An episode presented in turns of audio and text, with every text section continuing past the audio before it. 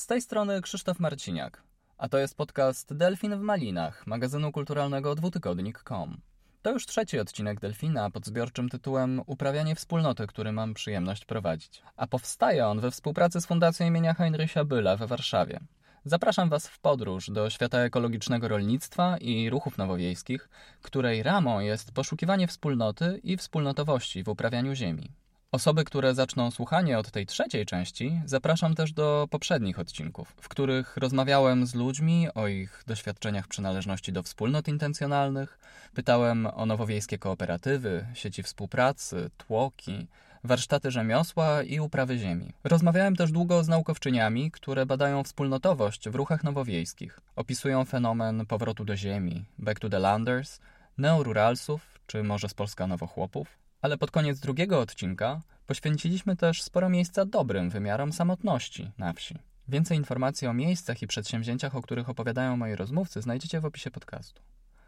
Ten trzeci odcinek poświęcę w całości rozmowom z osobami tworzącymi dwa kolektywy, które opiekują się gospodarstwami rolnymi. Najpierw udamy się do Andaluzji, w góry pod Granadą, gdzie w atmosferze szalejącego kryzysu klimatycznego James Gibba, Marie Grougeon i Jaime Iglesias opowiedzą o kolektywnym uprawianiu ziemi będącej pod opieką organizacji La Bolina. W drugiej części podcastu wrócimy jednak do Polski, do Drawskiego Parku Krajobrazowego w województwie zachodniopomorskim, gdzie energicznie rozwija się nowowiejska wspólnota intencjonalna Osada Centrum Regeneratywnego Życia. W rozmowie z Emilią Ślimką i Maćkiem Jątkowiakiem mieszamy uprawę kasztanów jadalnych z socjokracją i permakulturę z wyprawą na wykopki do sąsiada.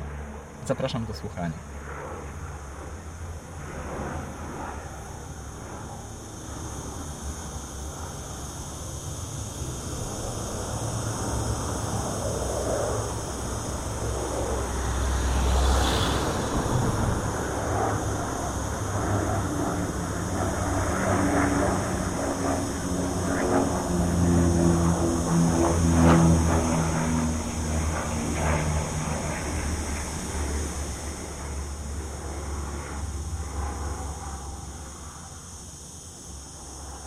Koniec poprzedniego odcinka zapowiadałem wycieczkę do Andaluzji. Nie przewidziałem jednak, że nada ona przytłaczające tło dźwiękowe temu podcastowi. Warsztatom świadomości ekosystemowej w Dolinie El Bazie pod Granadą, w których uczestniczyłem, towarzyszył prawdziwie apokaliptyczny widok i pejzaż dźwiękowy. W sąsiedniej dolinie, ósmego września w górach, w gminie Los Guajares, wybuchł pożar, w którym spłonęło pięćdziesiąt jeden kilometrów kwadratowych lasów i terenów wiejskich. To tak jakby przez środek Warszawy od Ząbek po Pruszków wypalić dwukilometrowej szerokości pogorzylisko. Dym przykrywał momentami połowę nieba, przebijające się przez niego światło słoneczne miało czerwonawy kolor. Nad głowami od świtu do zmierzchu krążyły samoloty strażackie. Nocami musiały przerywać pracę i tylko w ciszy obserwowaliśmy płomienie, które posuwały się naprzód i infekowały kolejne partie gór. Jako ekolog akustyczny od dłuższego czasu staram się śledzić brzmienia kryzysu klimatycznego. Wypełniający górską dolinę ryk samolotów strażackich jest bez wątpienia jednym z nich. Niewykluczone, że kiedyś będzie i dla nas ponurą oczywistością. Wstyd mi było szukać w tych okolicznościach mojego jednorożca, ale rolnicza część kolektywu La Bolina przyszła w komplecie na umówione jeszcze przed początkiem apokalipsy spotkanie. Poszukiwaniem jednorożca nazywam w tych podcastach poszukiwanie grupy, która w kolektywny sposób, w oparciu o wspólnotowe wartości, ekologicznie uprawiałaby ziemię. Gambijczyk James Gibba, francuska Marie Grougeon i Hiszpan Jaime Iglesias odpowiadają w kolektywie La Bolina za produkcję i sprzedaż żywności. Obrabiają wspólnie kilka ogrodów. Produkują warzywa, owoce, zioła, przetwory, prowadzą sklepik i rozwożą żywność do klientów w mieście, ale też, a może przede wszystkim, pracują z emigrantami i uchodźcami z Afryki. Odwiedzając ich, szczególnie liczyłem na to, że podzielą się swoją wiedzą o potencjale wsi i agroekologii jako przestrzeni integracji osób przybywających do Europy w trakcie kryzysu migracyjnego. Ale to też rozmowa o miłości do ziemi, suwerenności żywnościowej i budowaniu międzykulturowego rolniczego kolektywu. Posłuchajcie. To najbardziej ekstremalna sytuacja, w jakiej kiedykolwiek przyszło mi przeprowadzać wywiad. Rozmawiamy wdychając dym, obserwując pożar i słuchając samolotów, które przelatują nam nad głowami. To samoloty straży pożarnej.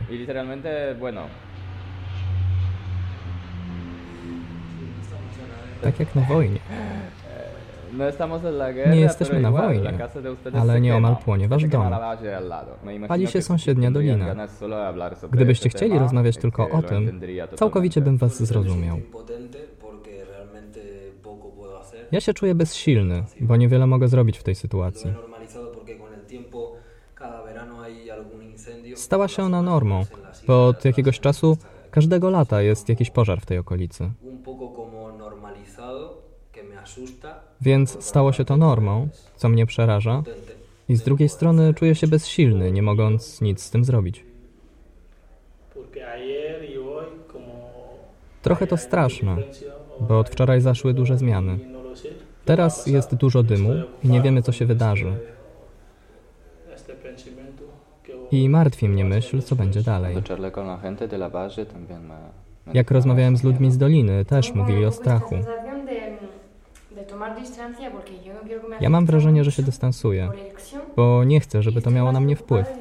Tak zdecydowałam. I bardziej myślę o tym, że ja na przykład, która byłam przyzwyczajona na północy Francji do krajobrazów pełnych zieleni, wilgoci, drzew, roślin.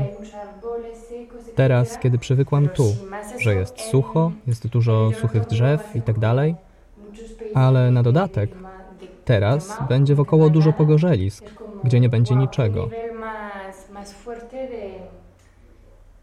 I myślę o tym, jak trudne będzie to otoczenie. I to bardzo mnie martwi.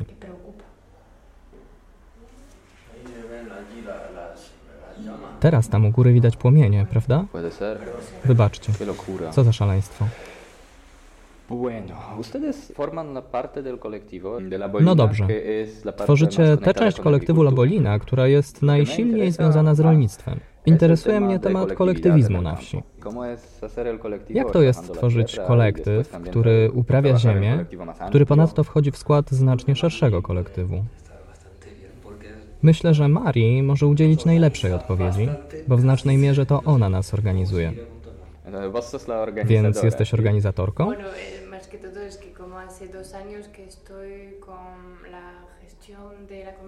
Przede wszystkim od dwóch lat zajmuję się sprzedażą naszych produktów. Znam ten system i jako, że sprzedaż zależy w ogromnej mierze od tego, co uprawiamy, muszę mieć określony wpływ na to wszystko. Ale największy udział w realnej uprawie ziemi mają Jaime i James. Wszystko zainicjowała dziewczyna imieniem Chloe,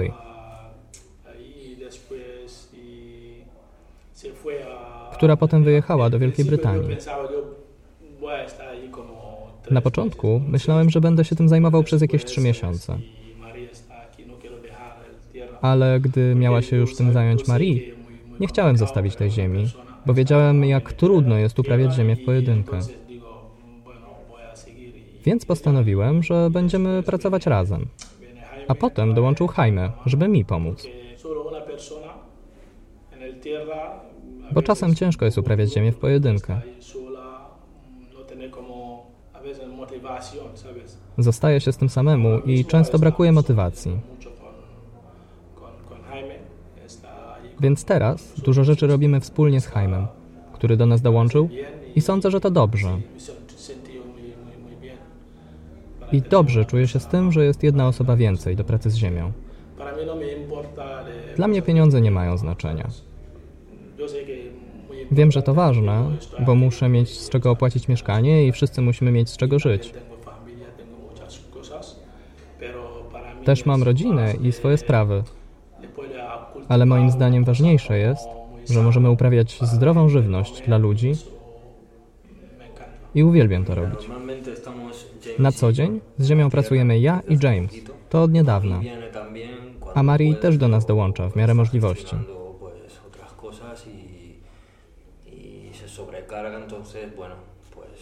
Ale ma inne zadania i jest przeciążona, więc też potrzebuje odpoczynku zamiast po pracy iść do ogrodu. Tak więc zwykle pracujemy we dwóch z Jamesem. Tak jak mówił James i zgadzam się z nim, nie robimy tego dla pieniędzy, a bardziej po to, żeby utrzymać ten projekt i nie stracić ziemi. Jak zarządzacie waszym ogrodem? Jaki w ogóle jest ten ogród?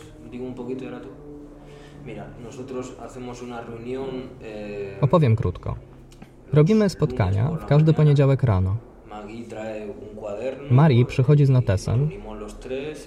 Spotykamy się we troje, omawiamy, co wydarzyło się w poprzednim tygodniu, czy zrealizowaliśmy nasze zadania i co jest do zrobienia. Dzielimy się istotnymi opiniami i obserwacjami między sobą. Tak, te spotkania są ważne, bo z jednej strony jest organizacja pracy z samą ziemią, a z drugiej są różne zamówienia, które już zostały złożone.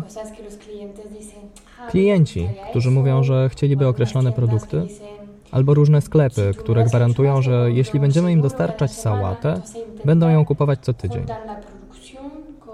Chodzi więc o dopasowanie upraw do potrzeb klientów, tego co lubią i co zamawiają. Na tym spotkaniu również staramy się dopasować rozplanowanie upraw do czasu, jakim dysponuje każdy z nas i też do pory roku, bo w jednych okresach się sieje, w innych wysadza rośliny do gruntu i tak dalej. W zależności od tego, co chcemy zbierać, gatunku roślin, rodzaju nasion. Każdy sezon ma swoją specyfikę. Rozmawiamy też o problemach, jakie napotykamy, na przykład o chorobach roślin. Zatem te spotkania poniedziałkowe pozwalają nam stworzyć taki ogólny obraz tygodnia. Może nie uda się zrealizować wszystkich zadań, ale pomaga się to nam skoncentrować, bo jak wchodzisz do ogrodu, widzisz miliony rzeczy do zrobienia. I można zacząć robić wszystko, nie kończąc niczego, bo nie zdajesz sobie sprawy, która z nich może mieć największy wpływ na pozostałe. Uważam, że to bardzo ważne. Czasem napotykamy ten problem, a dzięki temu widzisz, mam to, to, to i to do zrobienia, żeby obrać określony kierunek. Wszyscy wiedzą, co mamy do zrobienia. Ile tej ziemi jest? Całą ziemię dzierżawicie, prawda? Samorząd nam ją wypożycza.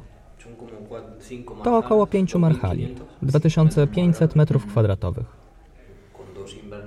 Z dwoma szklarniami, z których jedna jest w świetnym stanie, a drugiej brakuje dachu.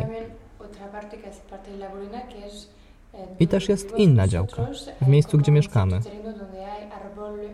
Jest tam sad z drzewami owocowymi, którego właścicielka oddaje nam owoce w zamian za opiekowanie się terenem i zbieranie owoców z ziemi, które przyciągałyby myszy i tak dalej. Tam też mamy ciekawe plony, bo w sezonie mamy dużo pomarańczy, mandarynek, gruszek.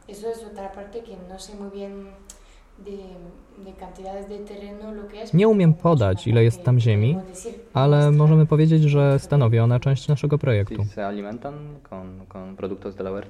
Żywicie się plonami z własnego ogrodu? Tak, James ma jeszcze inny ogród. To ogród w miejscowości Pinos. Ogród rodzinny, który uprawiam z moimi współlokatorami. I mamy dużo jedzenia, którym dzielimy się z ludźmi. Jak podejmujecie decyzje? Czasem musicie na pewno zainwestować w coś, co kosztuje dużo pieniędzy. Jak o tym decydujecie? Zdarzają się wam konflikty? To bardzo ciekawe pytanie, bo to praca indywidualna i kolektywna, bardzo horyzontalna, tak sądzę. Uważam, że jak dotąd idzie nam bardzo dobrze, bo każdy z nas w określonym czasie pełni funkcję lidera, w cudzysłowie. Skoro ufamy sobie i czujemy się bezpiecznie, jedno przedstawia dwóm pozostałym jakąś opcję i to przegadujemy. Ale w moim odczuciu nie ma między nami trojgiem jednej takiej osoby, której należałoby się słuchać. To się nieustannie zmienia i to mi bardzo odpowiada. To prawda. Stanowimy zespół i każdy jest na tym samym poziomie. Nie ma szefa czy szefowej. Raz ja wiem więcej od ciebie, raz to ty wiesz więcej. Przegadujemy to między sobą i podejmujemy decyzję. Zawsze zgodnie, czy czasem jest dwa do jednego? Nie.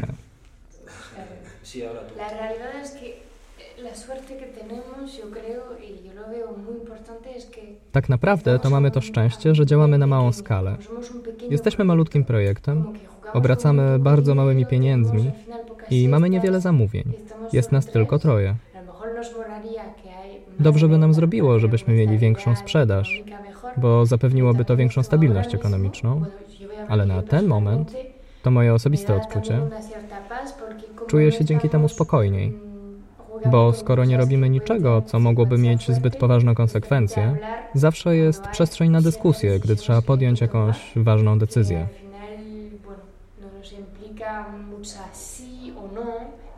Rozważa się wtedy nie tylko głosy za i przeciw, ale zawsze jest możliwość wyrażenia różnych opinii i takiego przekształcenia podejmowanej decyzji, żebyśmy byli w niej zgodni. Komunikujemy się. Mamy grupę na WhatsAppie, na której zwykle piszemy o wszystkim, jeśli kogoś nie ma na miejscu, żeby móc później o tym dyskutować i żeby wszyscy byli świadomi tego, co się dzieje.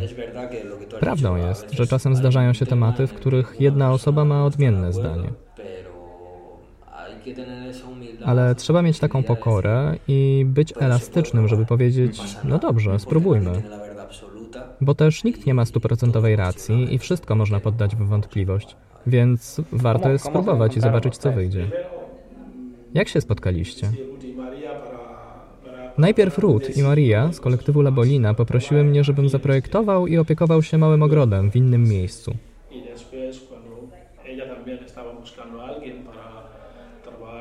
I potem, gdy Marii poszukiwała osoby do pracy w większym projekcie, postanowiłem spróbować, czy dam radę pracować w obu tych miejscach.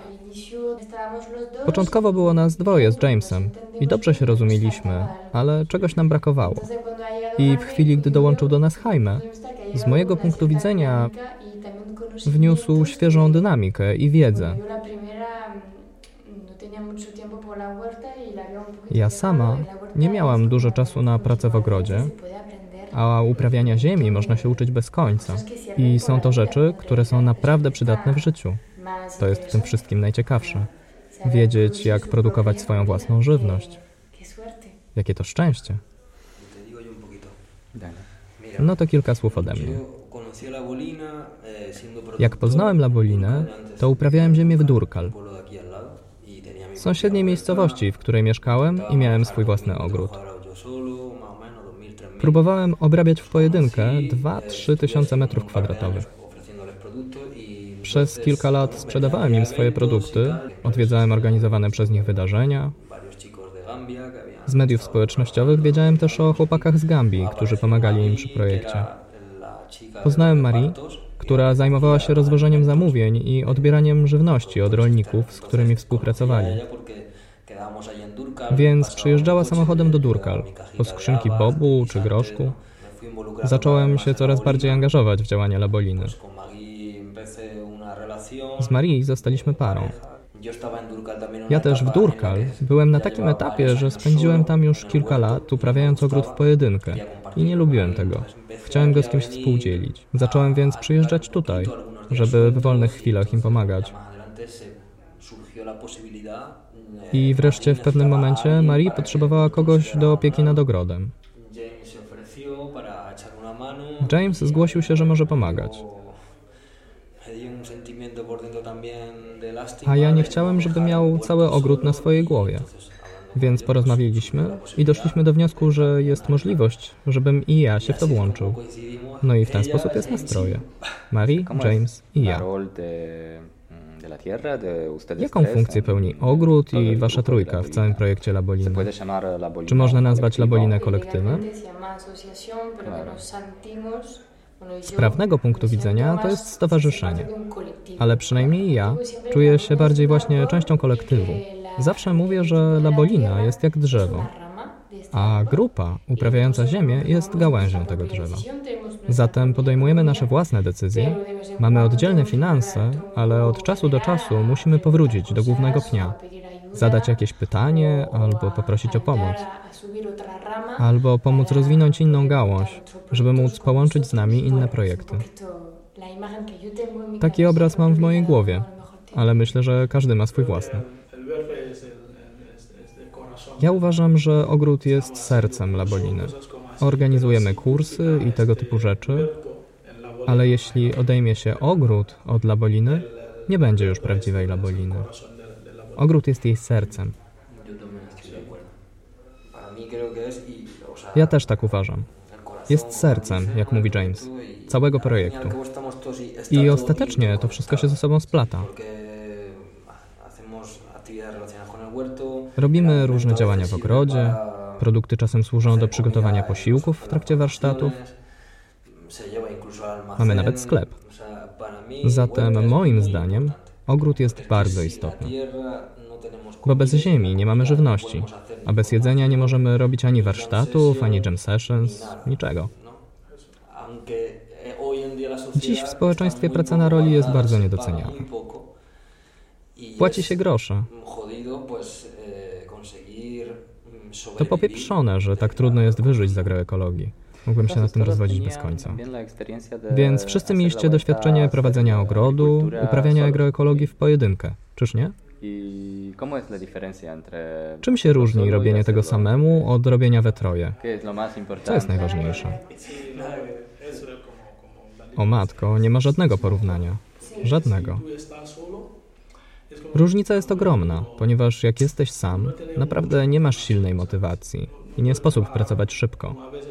Czasem wypielę samotnie jedną grządkę i już nie chce mi się zabierać do kolejnej. Ale jak pracuję z kimś, mogę działać o wiele szybciej.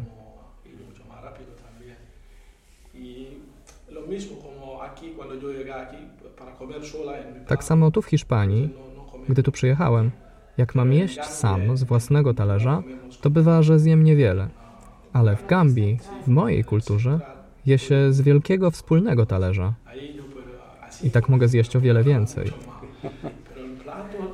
Ale z talerza zjem troszkę i nie chcę więcej. Zatem jest siła w robieniu rzeczy razem. Porównałbym to do kosmosu, gdzie wszystko jest połączone. Jesteś częścią kręgu.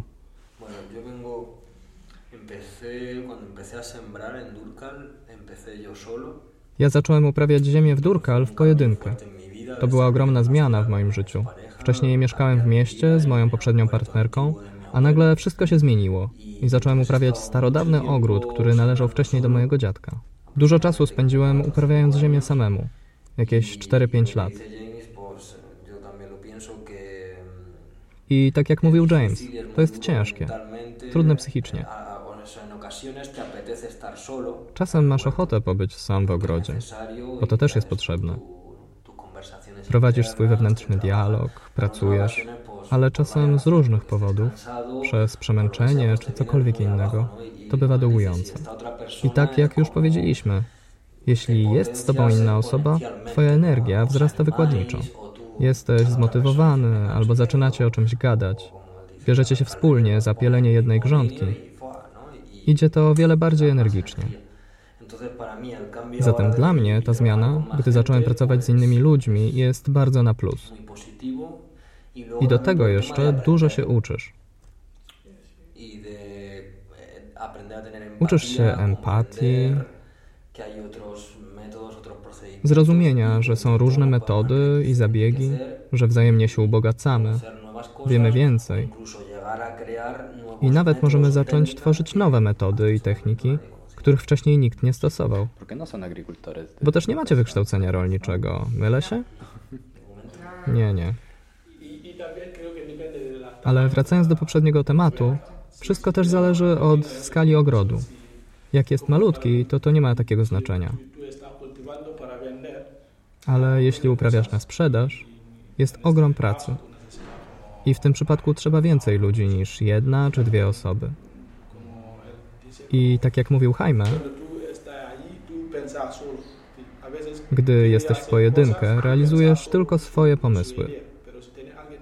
Ale druga osoba może mieć inne podejście, zaproponować inne sposoby pracy. Tak, sądzę, że to otwiera możliwości, o których sam byś nie pomyślał. Ja na przykład nigdy nie pomyślałam, że możemy mieć w ogrodzie kurkumę.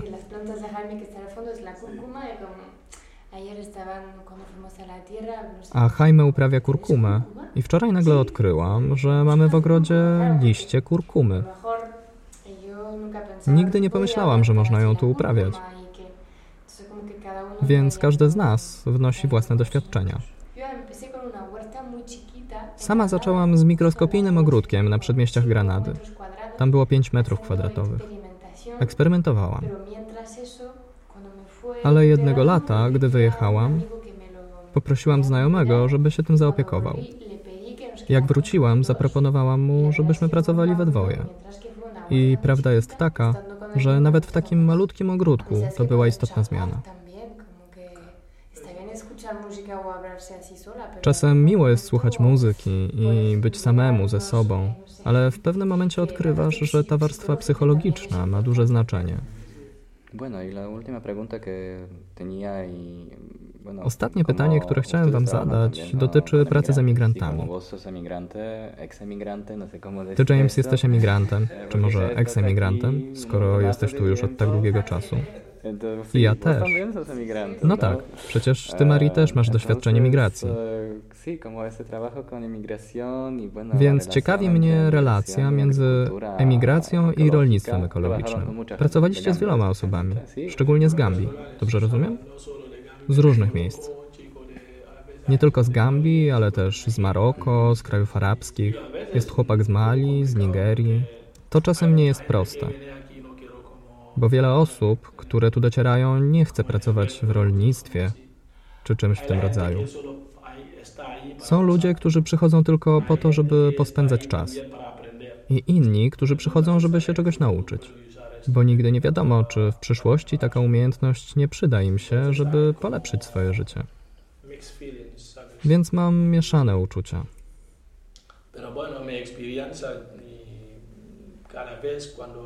Takie są moje doświadczenia, gdy przychodzą do nas chłopaki z Czerwonego Krzyża.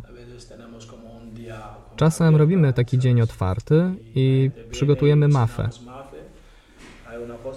Ludzie z Afryki lubią, jak przychodzą, żeby pracować i później gotować dobre jedzenie.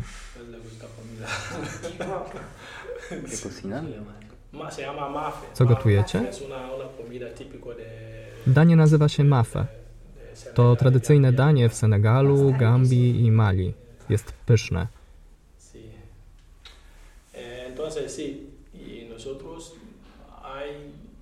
Zatem wśród nas są tacy, którzy przychodzą się nauczyć i inni, którzy przychodzą, żeby miło spędzić czas. Więc musisz myśleć, w jaki sposób do nich dotrzeć. W przeciwnym razie nie przyjdą. Taka prawda. Bo ludzie myślą, że to coś nieciekawego. Bo na przykład ich ojciec, żyjąc w ubóstwie, z trudem uprawiał ziemię. I oni, gdy dotrą do Europy, nie chcą robić tego samego. I też każdy ma inne doświadczenia. Ja przyleciałem samolotem, ale ktoś inny przypłynął łodzią. Każdy ma swoją historię. Musisz wiedzieć, jak z nimi rozmawiać, żeby być przekonującym. Bo są osoby, które przypływają łodziami z krajów arabskich, są okradani z pieniędzy, dobytku, byli więzieni, są tym straumatyzowani. Jak tu docierają, myślą, że w Europie będą mieli wszystko. Czasem są sfrustrowani, bo tu rzeczywistość wygląda zupełnie inaczej. Trzeba umieć się do tej rzeczywistości dopasować. Więc musisz wiedzieć, jak z nimi rozmawiać. W przeciwnym razie to się staje niemożliwe.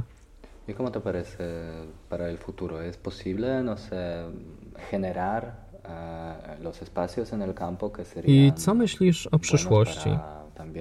Czy można stworzyć przestrzenie na wsi, które posłużą do integracji i zapraszania osób spoza Unii Europejskiej, żebyśmy wspólnie produkowali żywność w sposób ekologiczny? To wszystko kwestia obserwowania, adaptowania się, bycia nieustannie otwartym, otwartą. Bo jak mówi James, każdy przybywa ze swoją historią i naprawdę nie trzeba przyjechać z daleka, żeby mieć własną historię i kody kulturowe.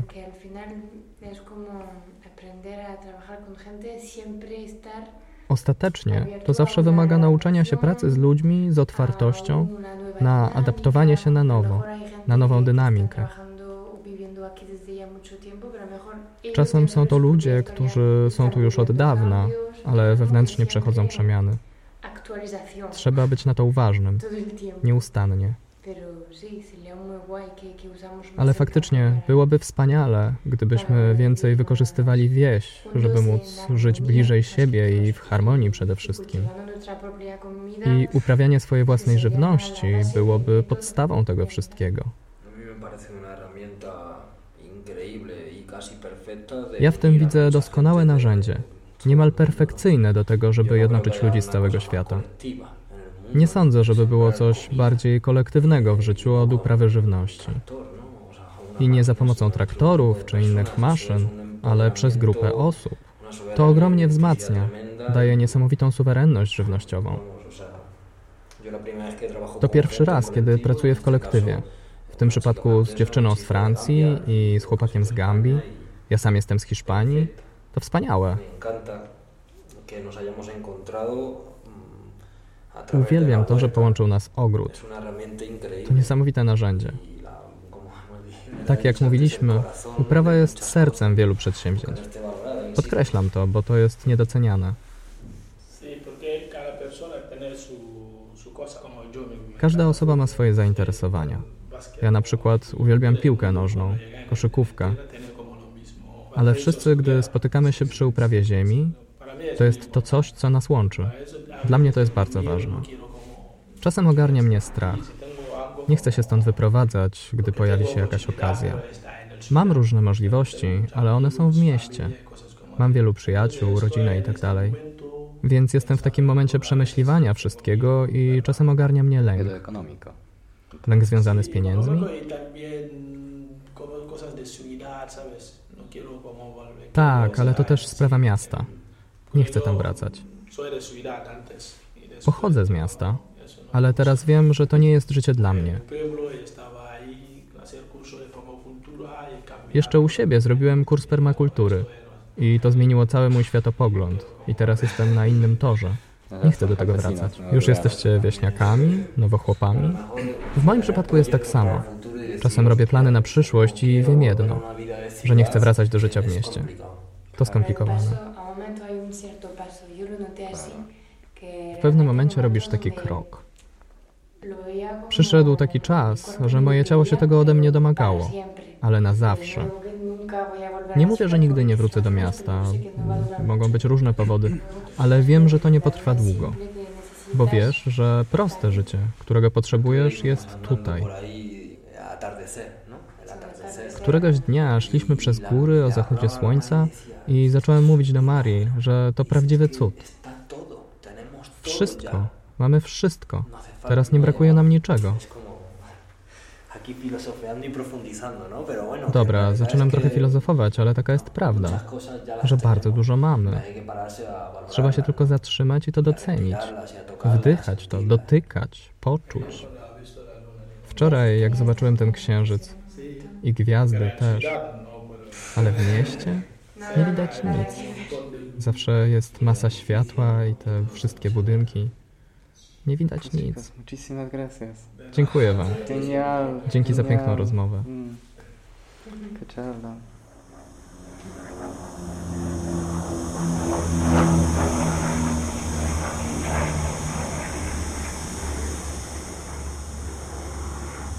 Na drugą połowę podcastu wróćmy z Andaluzji do Polski, na Pojezierze Drawskie w województwie zachodniopomorskim. Nieopodal wsi Prosinko, na jedenastu hektarach ziemi, otoczonej z jednej strony lasem, z drugiej ogromnymi połaciami pastwisk, od początków dwa tysiące dwudziestego drugiego roku powstaje gospodarstwo regeneratywne, prowadzone przez wspólnotę intencjonalną Osada Centrum Regeneratywnego Życia. Teren został zakupiony przez stowarzyszenie, którego czworo założycieli stanowi jednocześnie rdzeń, grupę pionierską całego projektu. Ale w budowanie siedliska z różną intensywnością zaangażowało się w tym roku już kilkanaście, jeśli nie kilkadziesiąt osób. Przyznaję, że pokładam w projekcie osady spore nadzieje. Wierzę, że w przyszłości może się ona stać zdrowym zaczynem wspólnotowości w Polsce. Tym bardziej czuję, że na jej założycielach ciąży absurdalnie duża odpowiedzialność za niesione przez siebie idee. Ale po spędzeniu tam kilku dni mam prawo wierzyć, że im się uda. Może się Wam wydać, że pomorską osadę i andaluzyjską La Bolinę więcej dzieli niż łączy. Skala projektu, staż, liczba zaangażowanych osób, forma własności, misja, stosunek do suwerenności żywnościowej. Ja widzę to zupełnie inaczej. Dla mnie to są dwa przykłady na to, że wspólnotowość i kolektywność może być impulsem do ekologicznie świadomej pracy z ziemią, że się one wzajemnie wspierają i napędzają, a pod pewnymi względami jedno nie może zaistnieć bez drugiego. Maciek Jątkowiak i Emilia Ślimko, należący do grupy pionierskiej Osady Centrum Regeneratywnego Życia, udowadniają, że w Polsce da się to robić równie dobrze, jak gdziekolwiek indziej.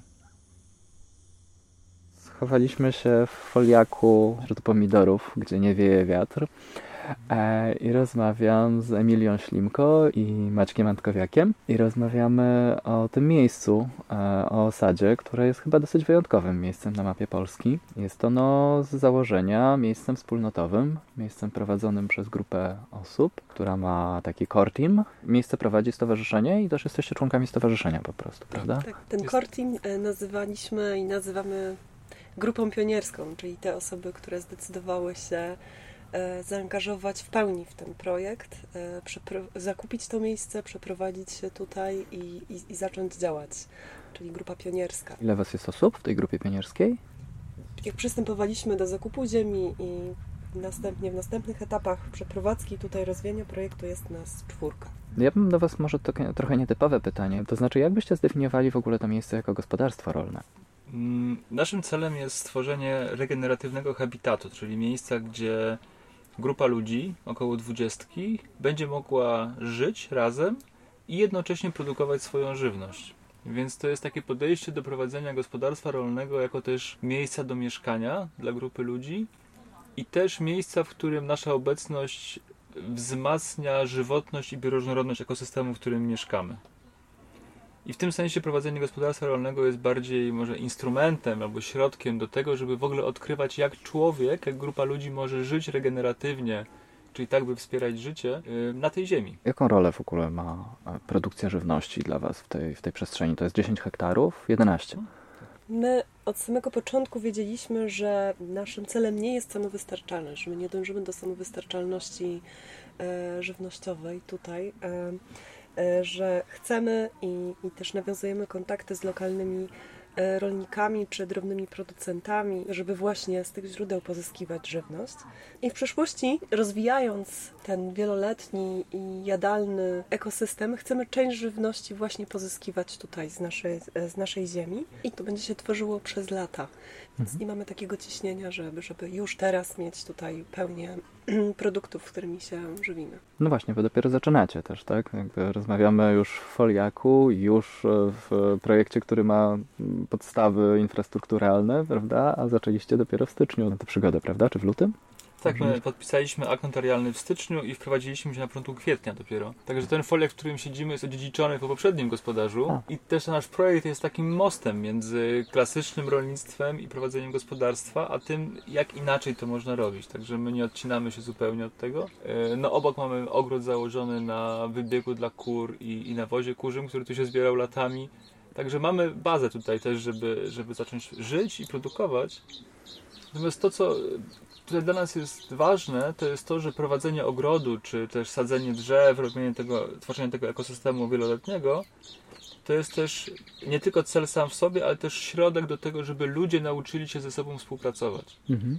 I Fukuoka powiedział takie fajne zdanie, że uzdrawianie ziemi idzie w parze z uzdrawianiem wewnętrznym. Jedno bez drugiego nie może tak naprawdę się odbyć. Więc my, regenerując tą ziemię, też regenerujemy siebie samych i naszą umiejętność współkreacji i współtworzenia. I myślę, że ten ogród, ta permakultura zewnętrzna idzie ręka w rękę z tą permakulturą wewnętrzną, nas, nas jako ludzi. Właśnie te produkty przede wszystkim miałyby iść do, do waszej kuchni, prawda? I ta kuchnia też jest specyficzna, tak? Jak to postrzegacie? Jaka jest wasza właśnie filozofia kuchni e, tego miejsca? Stopniowo uczymy się, jak sprawić, żeby nasza dieta była rzeczywiście lokalna. Przynajmniej lokalna w sensie Polski, czyli żeby nie, nie sprowadzać na przykład zupełnie z innych ekosystemów, z innych stref klimatycznych produktów. I to oczywiście, co, co zrobić z kawą i z czekoladą, to jest zawsze wielkie pytanie takich projektów, także dajemy sobie też czasami dyspensę na to. I stopniowo też chcemy zmieniać swoje swoją dietę tak, żeby oprzeć się na produktach lokalnych i też na produktach pochodzących z upraw wieloletnich. Dlatego, że wierzymy, że dużą częścią regeneratywnego rolnictwa są, jest właśnie przejście od roślin jednorocznych do roślin wieloletnich. Także będziemy też eksperymentować na przykład z kasztanami jadalnymi jako zastępnikiem zbóż, jako, jako źródłem węglowodanów i tłuszczu. No i to też oznacza, że no na przykład poranne racuchy są zrobione rzeczywiście z mąki z kasztanów zamiast z mąki pszennej i to jest też inne doświadczenie wspólnego śniadania. Będziecie sadzić kasztany tutaj? Czy... Tak.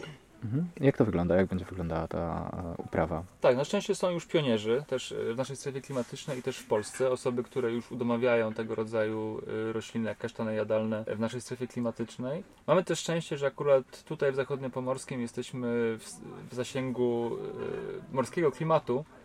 Także nie tak często zdarzają się dramatyczne mrozy, które potrafią mocno uszkodzić kasztany jadalne. No i będziemy stopniowo wprowadzać tak właśnie system agroleśny, czyli będziemy robić nasadzenia, które będą w, w połączeniu z wypasem zwierząt regeneratywnym. Także to też taki troszeczkę sawannowy styl, który bardzo sprzyja właśnie kasztanom jadalnym czy innym rodzajom orzechów. No bo też ziemia, którą kupiliście w dużej mierze jest pastwiskami i była pastwiskami, prawda? Ta ziemia w dużej mierze była uprawniana rolniczo. Czyli tutaj były uprawiane zboża i przez ostatnie lata to raczej rośliny przedplonowe, poplonowe, takie, które ubogacały trochę tę glebę. Natomiast jest ona bardzo zerodowana, nie ma tej wyżyznej warstwy. No i przed nami jest duże wyzwanie, żeby po pierwsze przywrócić właściwy pH tej glebie, po drugie, żeby więcej życia się pojawiło, więcej organizmów glebowych. No i faktycznie jakby przejmujemy ziemię, która jest po praktykach rolniczych bardzo, bardzo intensywnych, bardzo właśnie niszczących bioróżnorodność. Także no jest to wyzwanie, z którym właśnie się mierzymy, jak, jak, jak przywrócić życie w tej glebie. Czyli regeneracja tego miejsca, regeneracja tej przestrzeni jest dla Was w pewnym sensie priorytetem w stosunku do samej produkcji, tak? Czyli ta żywność, którą Wy produkujecie, nie jest dla Was aż tak ważna, jak to, żeby przywrócić tutaj na tych jedenastu hektarach po prostu żywy, zdrowy ekosystem. W dużej mierze tak, natomiast też to miejsce traktujemy jako takie miejsce, w którym dzięki temu, że właśnie będziemy regenerować tą glebę, to tak naprawdę uczymy się, jak żyć jako ludzie i jak żyć będąc zagnieżdżeni w danym miejscu czy w danym ekosystemie. Uczenie się tego rozumienia, właśnie jak działa przyroda, jak działają cykle natury, jak to na nas oddziałowuje, co my możemy wnieść do tego ekosystemu, żeby zwiększyć tą bioróżnorodność albo jak poprawić stosunki wodne. Z drugiej strony ja to widzę też jako wielką naukę w ogóle życia, o życiu. Mhm. Ja, ja, ja myślę, że to nie ma wyboru. Jesteśmy w takim momencie życia ludzkości na tej planecie, że jest najwyższy czas, żebyśmy znaleźli sposób na to, żeby jednocześnie regenerować ekosystem i produkować żywność. To nie są dwie rozłączne działalności. Dlatego, że ogromna część ekosystemów na Ziemi już jest zdegradowana i mamy ogromne zapotrzebowanie na żywność. Więc zamiast robić osobno rezerwaty i osobno monokultury pszenicy, pytanie jest, czy możemy uprawiać żywność w sposób, który jednocześnie wspiera życie wielu innych stworzeń poza ludźmi. Gdzie można się uczyć rolnictwa regeneratywnego? Gdzie zdobywaliście doświadczenie w tej dziedzinie? My nie jesteśmy rolnikami. Mhm. Także my jesteśmy osobami z miasta, które mają ambicje być może stać się mostem dla, dla podobnych nam osób do tego, żeby mieć większą świadomość tego, jak żyjemy i, i też dużo się uczymy już od rolników, którzy tutaj są. Nasz, nasz, nasz sąsiad wypasa bydło i dużo myśli o tym, czy to jest degeneratywne, czy regeneratywne, więc też uczymy się bardzo dużo od niego i jego obserwacji. I przy okazji on też może zainspirować się tym, co my wnosimy. Jeżeli chodzi w ogólnie o regeneratywne prowadzenie projektów i regeneratywne projektowanie. Ja y, właśnie skończyłem kurs y, z ReGenesis Institute, to jest amerykańska instytucja zrzeszająca y, projektantów, architektów, projektantów y, permakulturowych, też osoby pracujące z organizacjami, które ogólnie patrzą na taką głębszą, głębszą filozofię tego, jak my jesteśmy często zbyt skupieni na projektach, a za mało skupieni na miejscu, w którym one się dzieją. Także ta regeneratywność zaczyna się od naprawdę zobaczenia unikatowości danego miejsca. Niezależnie od tego, czy jest to projekt rolniczy, czy jest to projekt architektoniczny. Także dużo inspiracji czerpiemy z tego. I też w momencie, w którym tutaj jestem, prowadzicie bardzo intensywny proces poznawania tej przestrzeni. Tak, my też tutaj stosujemy tą pierwszą zasadę permakultury, żeby najpierw obserwować. Mamy też taką jasność, że w tym pierwszym okresie tego projektu nie będziemy tutaj też budować trwałych struktur, a bardziej chcemy się skupić na tym, jak płynie woda, jak wieje wiatr, w jakich miejscach, gdzie... gdzie właśnie potencjalnie w przyszłości tworzyć ten las jadalny, który chcemy tutaj założyć. Też badamy takie nieoczywiste miejsca, jak, na, jak krawędzie pomiędzy jednym a drugim ekosystemem, bo tam gromadzi się najwięcej życia, jest największa bioróżnorodność, czyli chcemy obserwować i dobrze poznać to miejsce. Tych ekosystemów tutaj jest całkiem sporo, prawda? Macie granicę lasu, macie mokradełka, macie stawiki. Tak. I, i, i kawał, kawał ziemi uprawnej. Tak, to jest, teren jest bardzo zróżnicowany i dlatego też no, z pokorą podchodzimy do, ty, do tego, też do tych obserwacji i też czerpiemy wiedzę z zewnątrz, żeby naprawdę ta nasza idea jadalnego ekosystemu bardzo wypływała z, z tego miejsca, a nie z naszej, naszych wyobrażeń, jak ma to wyglądać. I jest jeszcze jedna rzecz, którą obserwujemy, moim zdaniem ważna, to są nasze mechanizmy poznawcze. To znaczy, jak my postrzegamy świat, definiuje to, co jesteśmy w stanie zobaczyć, dostrzec i, i jak możemy później projektować, więc przy okazji też uczymy się naszych ograniczeń w, w ogóle w, w byciu w przyrodzie, byciu w danym miejscu, nie tylko obserwacja właśnie przez wzrok, ale też yy, yy, słuchanie, też wąchanie, też doświadczanie rytmów, doświadczanie przepływów energii. Zwłaszcza dla takich osób jak, jak ja, które się wychowały w betonie, to jest długi proces odprogramowania, postrzegania tego, jak my jesteśmy w takim miejscu, jak to. Dzisiaj mieliśmy e, krótką rozmowę o drodze na wykopki, tak? Planujecie e, jako grupa się wybrać na wykopki do sąsiada i w zamian za ziemniaki, jak zrozumiałem, e, pomóc w gospodarstwie. Także ta współpraca lokalna się, się już jakby zawiązuje całkiem na poważnie. Jak to się stało, że sąsiad zaprosił was na wykopki?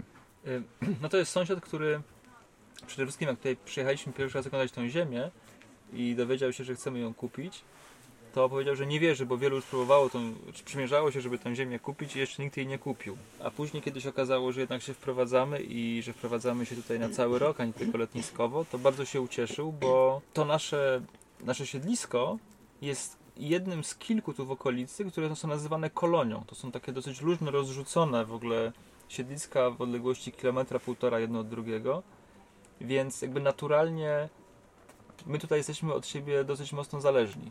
Także to jest miejsce, gdzie te więzi naturalnie się budują i no od słowa do słowa zaczęliśmy rozmawiać o tej ziemi, on, on też przyjechał, użyczył nam swojego ciągnika, żebyśmy mogli uprawiać ziemię, zaprosił nas później na kawę i to też są osoby, które są tutaj właściwie od zaraz po wojnie, także te, te historie te, tych ziem przez ostatnie siedemdziesiąt lat rzeczywiście są w nich żywe i fascynujące jest też poznawanie ich oczami tych, tych terenów tutaj. No dobrze, no to teraz kluczowe pytanie, które chciałbym wam zadać, czyli co to zmienia, że prowadzicie ten projekt jako wspólnota? Że zapraszacie do niego większą liczbę osób. Chcecie, żeby to miejsce ożywiły nie pięć, cztery osoby, nie rodzina, ale właśnie wręcz dwadzieścia osób. Na początku, tworząc ten projekt, mieliśmy pewne wyobrażenia czy wizje, jak miałoby to wyglądać i chcieliśmy, chcemy tutaj tworzyć wspólnotę intencjonalną praktyków, którzy praktykują wspólne wspólny sposób widzenia czy działania w świecie, czy nawet właśnie budowania relacji. I cały czas to odkrywamy właściwie, co to oznacza, że ja, ja mam taką refleksję, że wcześniej mieliśmy właśnie dużo pomysłów e, takich, które wydawałoby się, że będzie fajnie to działało, natomiast teraz jesteśmy już w momencie tworzenia tego i robienia życia, życia tym.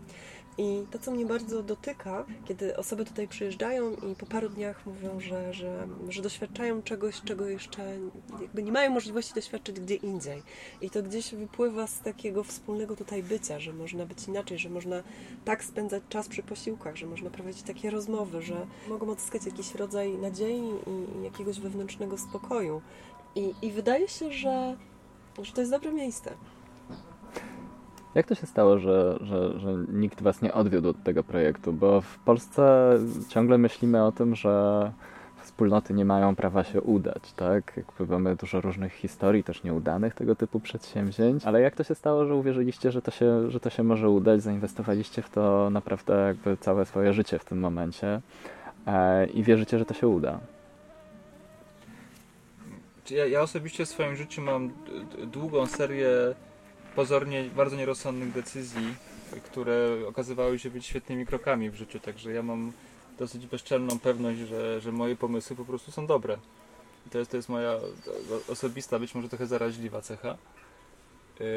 I ja też nie mam wątpliwości, że to, co my robimy, to jest po pierwsze dokładnie to, co jest potrzebne w tej chwili, żebyśmy my jako ludzkość w ogóle rozkminili, jak możemy przejść do innego sposobu życia na tej planecie.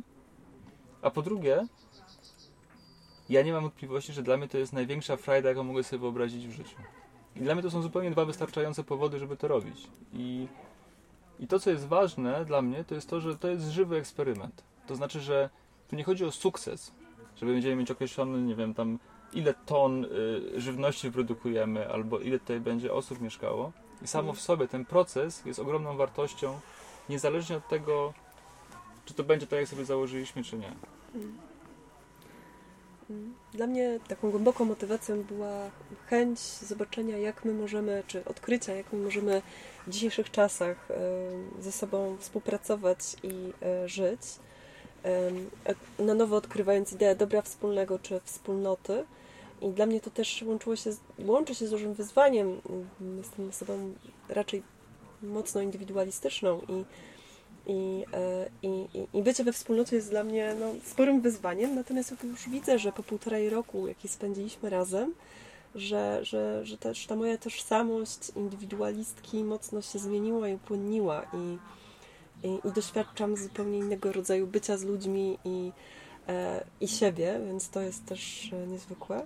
Natomiast no, taką moją głęboką motywacją jest też to, że ja zajmując się wcześniej dużo ekologią i kwestiami związanymi ze zmianą klimatu, stwierdziłam, że chcę iść za tym, co, o czym mówię, tak? Czyli mówimy dużo właśnie po, mówiłam dużo o powrocie do lokalności, do takiego prostszego życia, rezygnacji z konsumpcji, czy, czy właśnie odbudowy pewnych jakichś podstawowych wartości. I dla mnie osada jest właśnie realizowaniem tego, jest, jest, jest pójściem za tym. I też... I też wierzę, jestem gdzieś w tym kierunku myślenia, że, że patrząc na obecny kryzys społeczno-środowiskowy, na katastrofę klimatyczną, że, że to jest droga, czyli jak wspólnoty, małe społeczności um, mogą nauczyć się ze sobą żyć, współpracować po to, żeby muszę regenerować ekosystemy, ale po drugie, żeby, żeby nadal no, żyć jak ludzie i co to właściwie oznacza w dzisiejszych czasach. I, Ja wierzę, że to jest jedna z dróg. Dla mnie najsensowniejsza. Jak się buduje wspólnotę? Hmm. To jest pytanie rzeka dla Was, prawda? Bo też zajmujecie się szkoleniem wspólnot, tak? Czy wspieraniem właśnie wspólnot. Ale no tak, no jak się buduje wspólnotę w praktyce? Bo to jest pierwsza wspólnota, którą tworzycie? To jest pierwszy projekt, gdzie świadomie budujemy grupę, która na dłuższy czas chce być ze sobą blisko. I, i my używamy takiej definicji wspólnoty pochodzącej od, od Scotta Pecka, twórcy w ogóle metody budowania wspólnot. I on mówi, że, że wspólnota to jest stan, w którym grupa ludzi może ze sobą być i współpracować w szacunku mimo różnic, które ich dzielą. I to jest dosyć duchowe doświadczenie. To tak naprawdę to jest, po raz, po raz kolejny powiem, głównie praca wewnętrzna.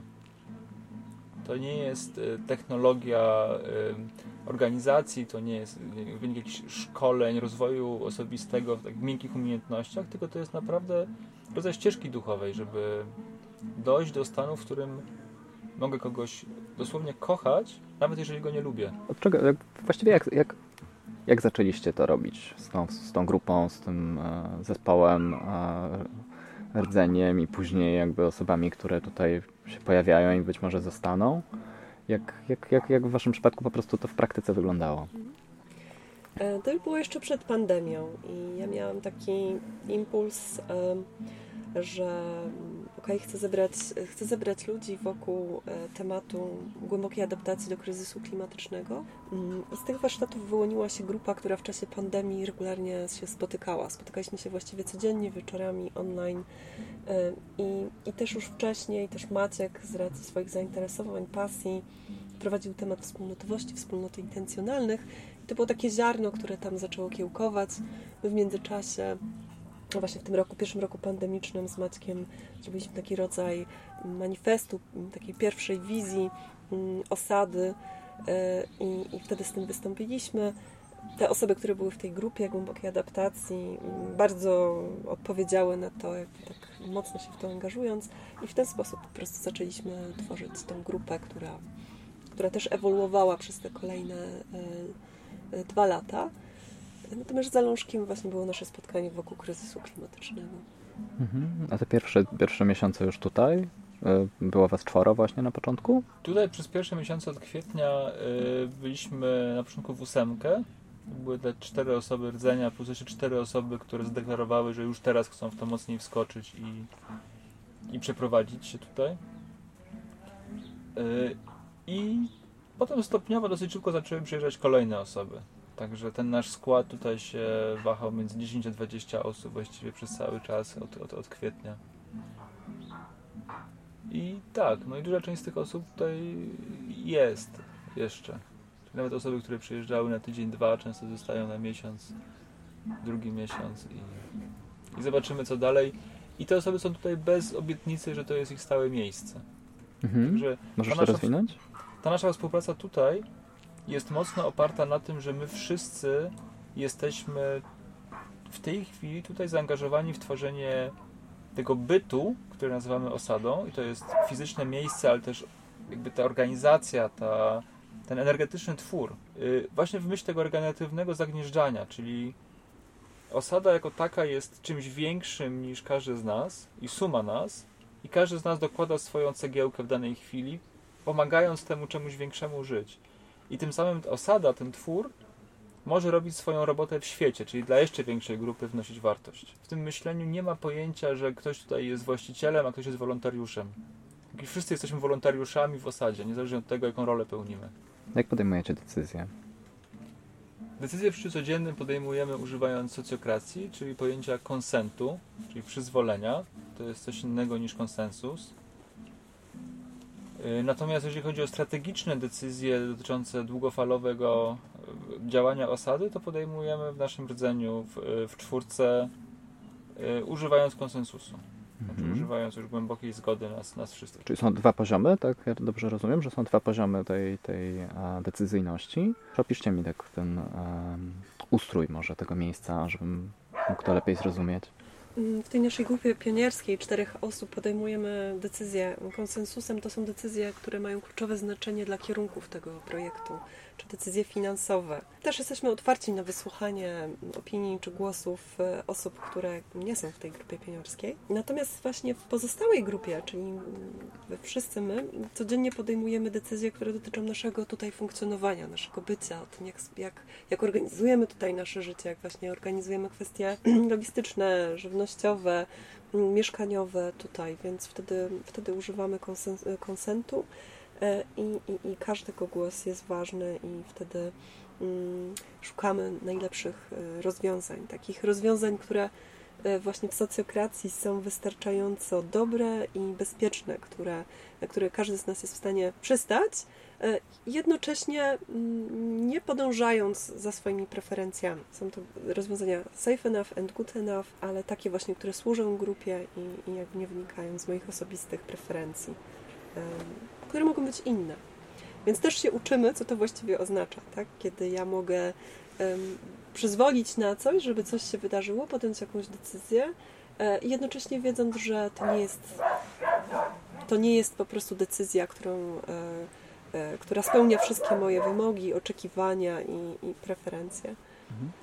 Ktoś, kto byłby właśnie, bałby się takiej, takiej struktury wspólnotowej, powiedział, że to na pewno Wam w jakiś sposób wydłuża proces decyzyjny albo sprawia, że nawet dochodzicie właśnie do ściany czasami, jeżeli musicie podjąć konsensualnie jakąś decyzję między czwórką osób, skoro, nie wiem, pan domu nie może powiedzieć, że będzie taki koniec. Tak, i w, w tej naszej grupie pionierskiej gdzieś się z tym mierzymy, że, że, że tutaj dążymy do konsensusu, czyli gdzie każdy jednak w pełni wyraża zgodę i na to, żeby daną decyzję podjąć. I wtedy faktycznie ten proces jest dłuższy, bo, bo tutaj to już są poważne decyzje, które determinują w dłuższej skali to, mhm. co, co dzieje się w pracy. A jak to wpływa na samą, na, ten, na, na jakość decyzji? Jak, jakie, jakie macie doświadczenie, jeśli chodzi właśnie o e, różnicę między, między takim modelem, gdzie, nie wiem, po prostu jest jedna osoba i mówi, jak ma być, a modelem takim demokratycznym, socjokratycznym, tak? Przepraszam. Tak, i, i tutaj słusznie zauważyłeś, że socjokracja to jest coś innego niż demokracja, w której pięćdziesiąt jeden procent ludzi może zmusić resztę do, do czegoś. Pierwsza różnica, którą ja widzę, to jest to, że rzeczywiście, kiedy w socjokracji wszyscy wyrażą przyzwolenie, to łatwiej jest dojść do sytuacji, w której wszyscy są zaangażowani w realizację decyzji. Czyli trudniej jest obrazić się na decyzję, którą podjęliśmy socjokratycznie, ponieważ ja mam prawo wpłynąć na nią, mam prawo ją, y, mieć obiekcję, mam prawo ją zmienić albo zaproponować lepszą. I kiedy powiem przyzwalam, no to jestem współtwórcą i współwykonawcą tej decyzji. I to widać, że, że częściej cała grupa jest zaangażowana w decyzję. Nie ma takiej dynamiki, że jak pan, da, jak pan domu coś powie, to potem po pokojach nastolatki spiskują, jak obalić tutaj, jak zrobić rewolucję, albo jak przynajmniej unikać robienia tego, co, co trzeba. I to bardzo wspiera dorastanie. We wspólnocie intencjonalnej, w tej naszej community of practice, bardzo ważne jest to, żebyśmy my wszyscy stopniowo dorastali, czyli uczyli się brać dorosły poziom odpowiedzialności za to, co jest, co tworzymy. I taki sposób podejmowania decyzji naprawdę wzmacnia to, tą dorosłość. I tak, ceną jest często jest za to, że po prostu to dłużej nam zajmuje podejmowanie decyzji. Na szczęście to jest jeden z celów projektu, żeby, się to, żeby to robić, więc na razie to nie jest, nie jest problem. Jeżeli chodzi o konsensus, to faktycznie znowu powiem, że tutaj wewnętrzna praca jest ważna, czyli żeby odróżnić moją preferencję, czyli że musi być po mojemu albo w ogóle, od tego, że ja służę czemuś większemu. I, i moje, moje chwilowe ego, moje chwilowe zachcianki mogą wręcz szkodzić temu, na czym głęboko mi zależy. Czy, czy jest w Polsce jakieś inne miejsce, które znacie, które myśla, działałoby w ten sam sposób, którego, które w jakikolwiek sposób, w jakiś sposób byłoby podobne do, do, do waszego projektu? Albo na którym żeście się wzorowali? Cały czas szukamy takich miejsc w Polsce i takich ludzi, którzy mają podobną wizję, misję czy, czy sposób działania jak my. Natomiast w dużej mierze się inspirujemy zagranicznymi tego typu inicjatywami, gdzie, gdzie dużo się mówi o, o kulturze regeneratywnej, czy, czy, czy, czy właśnie o tym, co to znaczy żyć we wspólnocie intencjonalnym, gdzie te procesy wspólnotowe są tam na pierwszym planie. I, i to są takie wspólnoty jak C E K w Niemczech, pod Berlinem, czy Tamera w Portugalii. To są takie miejsca, które, z których gdzieś tam czerpiemy też z tej mądrości starszyzny, która, która odkrywała, jak to jest żyć we wspólnocie i tak głęboko, wielopoziomowo. I gdzieś stamtąd czerpiemy inspirację. Odwiedzaliście te miejsca? Y- tak. Mhm. Tak, ja, ja przez jakiś czas byłem związany z takim podprojektem w Tamerze, który się nazywa Solar Village. To jest grupa osób, które eksperymentują, jak można żyć w oparciu o energię pochodzącą ze słońca bezpośrednio. I miałem okazję tam dużo się nauczyć właśnie o tym, jak prowadzić taką wspólnotę, ale też w jaki sposób połączyć właśnie ten rozwój duchowy i wewnętrzny z takim konkretnym, praktycznym życiem, gdzie się produkuje też żywność i dba właśnie o, o energię, o samowystarczalność energetyczną. Hmm. No dobra, no to ostatnie pytanie, które Wam chciałem zadać. Jesteście założycielami czy współzałożycielami pionierskiej grupy, pionierskiego projektu w Polsce, tego typu rolnictwa regeneratywnego i, i, i w ogóle miejsca regeneratywnego, tak? Czy Centrum Regeneratywnego Życia. Czy czujecie na sobie jakąś odpowiedzialność za to, że w pewnym sensie powodzenie tego przedsięwzięcia może wpłynąć na, na powstanie później jeszcze innych tego typu projektów. Jak, jak myślicie jakby o wpływie tego przedsięwzięcia na, no szerzej, na, na, na polską kulturę w pracy, współpracy na wsi? To, to mamy wpisane też w nasze, w nasze działania, w nasze myślenie o tym projekcie, dlatego że my tutaj mocno akcentujemy pracę na, na trzech liniach. Pierwsza to jest praca, pierwsza linia pracy, czyli praca wewnętrzna osoby, która, osoby, która zaczyna uczyć, czy uczyć się, czy inaczej patrzeć na świat właśnie w tym kontekście regeneratywnym, czyli co to oznacza właściwie, też w tym kontekście wewnętrznego rozwoju. Druga linia pracy dotyczy wspólnoty, a trzecia linia pracy dotyczy tego, co ta wspólnota wnosi szerzej do świata. Czyli właśnie jaką my wartość wnosimy do świata. Ja, ja chciałbym tu jeszcze wrócić może do tego w ogóle umiejscowienia. My widzimy, że, że nasz projekt, on jest w Polsce i jednocześnie chyba już się skończył czas takiego dzielenia, że, że jest jakaś granica na Odrze, która jest nieprzepuszczalna. Znaczy my widzimy, że na przykład współpracujemy z Uniwersytetem Eberswalde pod Berlinem, yy, dlatego że jesteś, jesteśmy w dorzeczu tej samej rzeki. Mamy gościa w tej chwili z Anglii, który jest z nami przez lato, bo bada regeneratywne życie. Ja współpracuję z Portugalczykami nad badaniem tego właśnie, jak można budować wspólnotę regeneratywnie. I, i my jesteśmy zanurzeni naprawdę w całym środowisku osób, które ch- chcą odkryć, jak to jest żyć regeneratywnie. I mamy ten przywilej, że rzeczywiście jesteśmy we wsi Prosinko w Zachodniopomorskim i mamy konkretnych sąsiadów z konkretnym stadem bydła.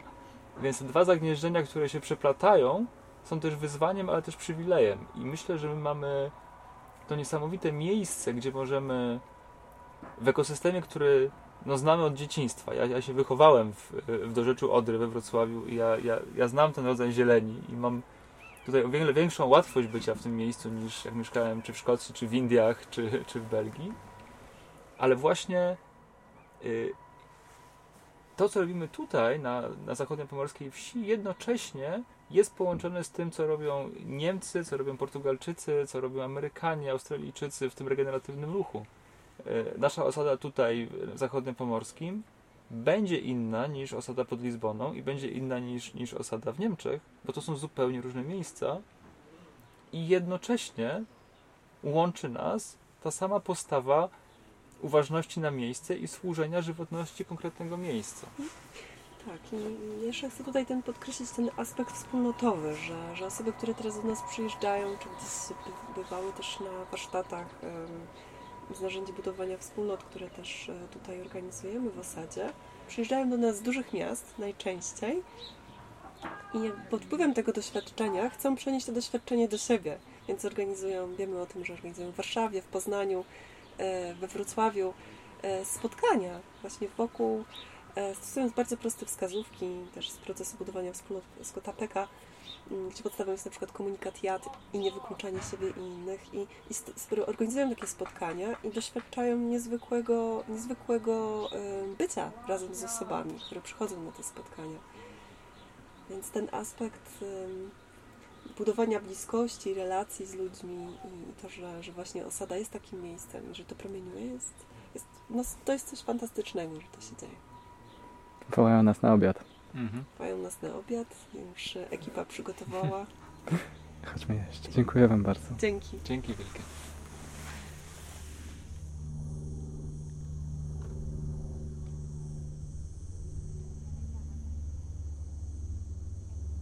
Myślę, że coś bardzo ważnego zawiera się w tym, że dwa ostatnie podcasty kończą się wołaniem na posiłek.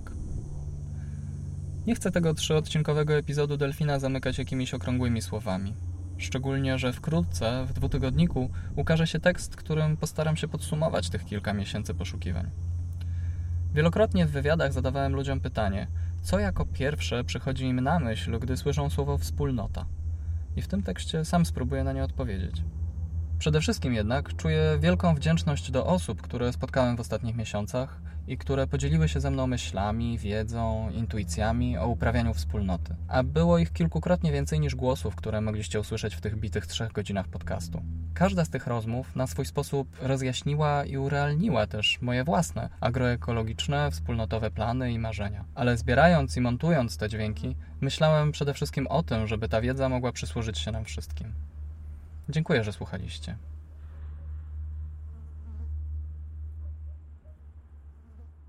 To był podcast Delfin w Malinach, magazynu kulturalnego dwutygodnik kropka com. Ten odcinek powstał we współpracy z Fundacją imienia Heinricha Bölla we Warszawie. Chciałbym przede wszystkim podziękować moim rozmówczyniom i rozmówcom, Jamesowi Gibbie, Marie Grougeon, Jaime'owi Iglesiasowi, Emilii Ślimko i Maćkowi Jątkowiakowi za poświęcony czas i zaufanie.